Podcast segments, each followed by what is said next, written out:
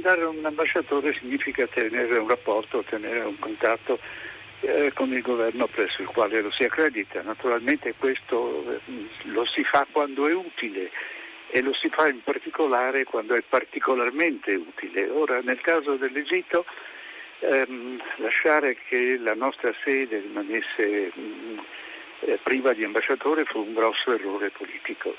Eh, perché abbiamo dimenticato che sì, potevamo naturalmente continuare a disapprovare la politica del governo egiziano, la violazione dei diritti umani, questo potevamo e dovevamo continuare a farlo, ma non potevamo dimenticare che il governo di Assisi ha in qualche modo strappato l'Egitto a una fratellanza musulmana che stava diventando sempre più radicale e fanatica e che l'Egitto continua ad avere nel Medio Oriente, in questo Medio Oriente particolarmente pieno di problemi di problemi di crisi una funzione fondamentale. Ma allora, mi scusi se insisto, ma tenere l'ambasciatore lì significa approvare una politica che viola i diritti umani?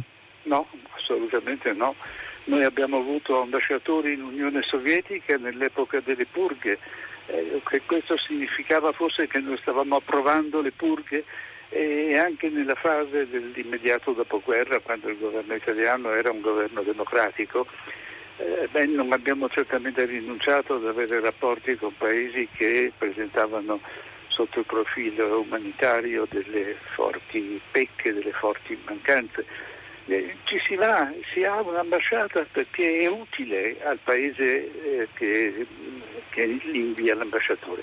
E noi non potevamo rinunciare ad avere un rapporto con l'Egitto. Fare della questione Regeni, come dire, il culmine, la pietra di fondazione del rapporto italo-egiziano era fondamentalmente sbagliato il governo italiano si è lasciato trascinare da considerazioni che erano non politiche, non diplomatiche, ma semplicemente preelettorali o clientelari o Senta, ma non si può però, mi scusi se eh, provo, non si può però anche essere orgogliosi di un paese che mette gli interessi economici o i legami politici con un regime in secondo piano rispetto ai diritti di un singolo cittadino. Eh, perché, leggo un altro messaggio, Giulia da Roma, da un paese che ha questi comportamenti dovrebbero essere ritirate tutte le rappresentanze diplomatiche. Immaginiamoci un isolamento internazionale eh, in nome dei diritti umani da parte di tutta la comunità, di tutti gli importanti partner partner dell'Egitto. Sarebbe, potrebbe essere visto anche come uno straordinario avanzamento dell'umanità nell'affermazione dei diritti umani.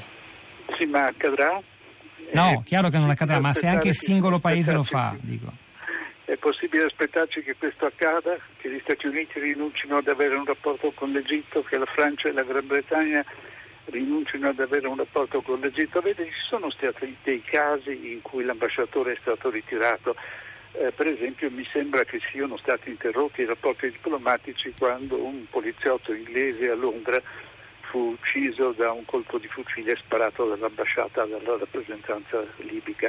Eh, ma queste cose si possono anche fare con paesi che non hanno un ruolo fondamentale, che non sono il perno di una situazione regionale. Avremmo dovuto renderci conto che il rapporto con l'Egitto era fondamentale non soltanto per le nostre relazioni eh, bilaterali con l'Egitto, il rapporto economico per esempio che pur sempre conta una certa importanza perché vi sono fabbriche che dipendono dal rapporto economico con l'Egitto.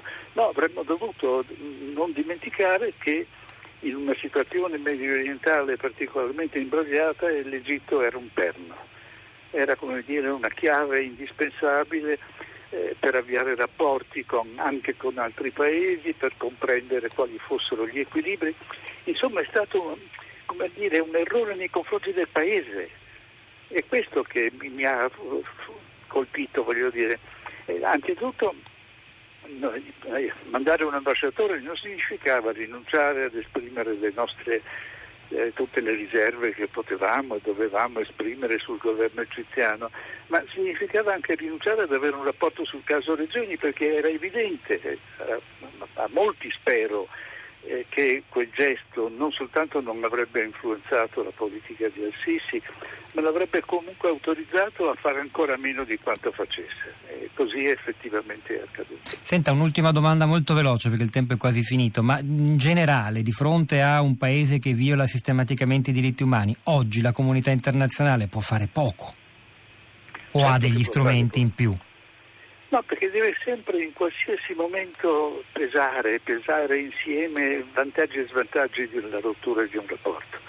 L'espressione di un giudizio morale, di un giudizio etico, è dopo tutto fine a se stesso. Eh, siamo orgogliosi? Bene, sì, certamente possiamo anche esserne orgogliosi. Eh, giova i rapporti con, uh, con, quel paese su un piano più largo, ci permette di avere un'influenza in quel paese? No,